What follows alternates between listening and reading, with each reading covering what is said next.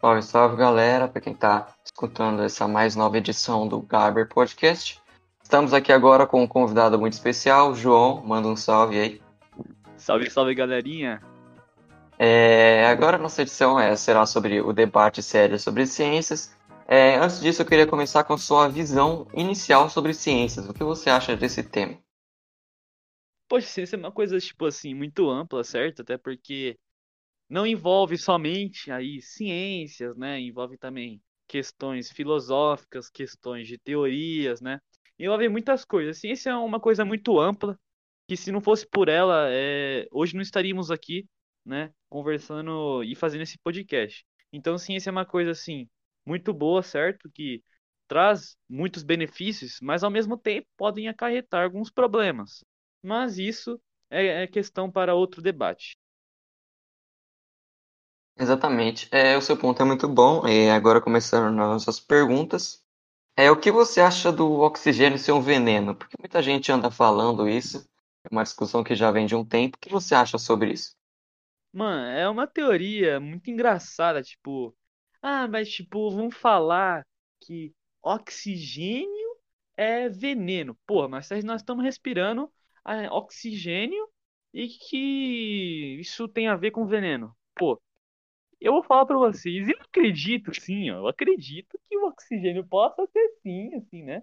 Com algumas expectativas, nem que seja 0,1%, mas tem chances do oxigênio ser sim um, é, um veneno.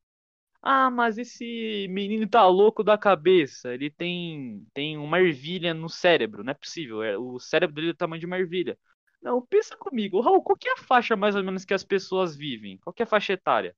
Olha, atualmente é de uns 80 a 90 anos. Eu acho que é o máximo que uma pessoa chega. Sim, exatamente. E, e se o oxigênio for um veneno que mata o ser humano de 80 a 90 anos? Tipo, ah, mas esse é doido mesmo. Agora eu comprovei que ele tá doido da cabeça. Não, tipo, ah, mas eu sei que envolve questões tipo de doenças né, problemas aí, tipo, problemas cardiovasculares, problemas físicos, problemas mentais, mas o que que impede é, é, do, do oxigênio que nós estamos respirando neste exato momento ser um veneno? É, é uma coisa que, tipo assim, é engraçada de você falar assim, ó, é veneno, não é veneno. É, e tipo, é engraçado porque tu não sabe se é ou não é, entendeu? Não sabe não. Eu acredito que você aí de casa fala assim, oxigênio não é veneno, pelo amor de Deus.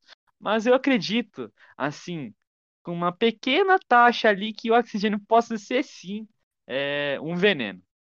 Bom, o veneno, o veneno, o oxigênio, ele tem uma ação antioxidante e em excesso no nosso corpo, tipo, excesso mesmo, o nosso corpo já tem muito oxigênio, só que em excesso, muito excesso, ele é um veneno sim, porque ele pode promover ali um desgaste das nossas células, dos nossos lipídios, e pode provocar ali um mal para o nosso corpo. Mudando de pergunta, é, esse é um assunto meio engraçado e meio ridículo ao mesmo tempo, que são sobre os hipopótamos do Escobar. Todo mundo sabe quem foi Escobar e eu queria que você desse sua opinião sobre esse tema. Bom, é, e para você aí que está ouvindo um podcast não sabe o que quem foi, né? Quem foi o Escobar? O Escobar não foi nada mais nada menos que o maior traficante que o mundo inteiro já já teve, basicamente. Ele também já entrou na lista do, dos, é, de pessoas mais ricas, né? O top 10 das pessoas mais ricas. E esse cara foi um cara extremamente é, esperto, né? Esperto porque sabia fazer as coisas ali que eu não vou entrar muito a fundo, mas ele foi extremamente louco também por essas atitudes que eu vou falar agora, como por exemplo, comprar, né? O que acontece? Como ele tinha o seu dinheirinho ali, que não era nada pouco, né? Ele foi lá e comprou é, hipopótamos, certo? Ele comprou hipopótamos e levou lá para sua residência. Residência não. Ele comprou uma área lá, um, meio que um sítiozinho, colocou esses hipopótamos e foi criando ele lá. Aí aconteceu, depois de algum tempo, o Pablo Escobar ele acabou morrendo. E aconteceu, esses hipopótamos, eles acabaram fugindo, né, dessa área que eles eram limitados a viver ali, e eles acabaram se reproduzindo, né, em grande massa no rio que estava ali por perto. Aí aconteceu, não é brincadeira. O maior aglomerado de hipopótamos atualmente, sim, tirando na África, né, que obviamente é onde mais tem hipopótamo, é aqui do nosso lado na Colômbia, cara, na América Latina, literalmente, por causa dessa atitude que ele tomou. Hoje, o maior aglomerado é, do hipopótamo no mundo, sem contar a África, né? Obviamente, não vamos contar o segundo, então. O segundo maior aglomerado do mundo de hipopótamos é aqui na Colômbia. Isso vem acarretando muitos problemas para aquela região, né? Que foi afetada drasticamente por problemas é, relacionados esses hipopótamos, né? E é uma coisa, uma questão muito engraçada de, de estar falando sobre. Exatamente. Isso porque o hipopótamo ele está no topo do topo do topo da cadeia alimentar.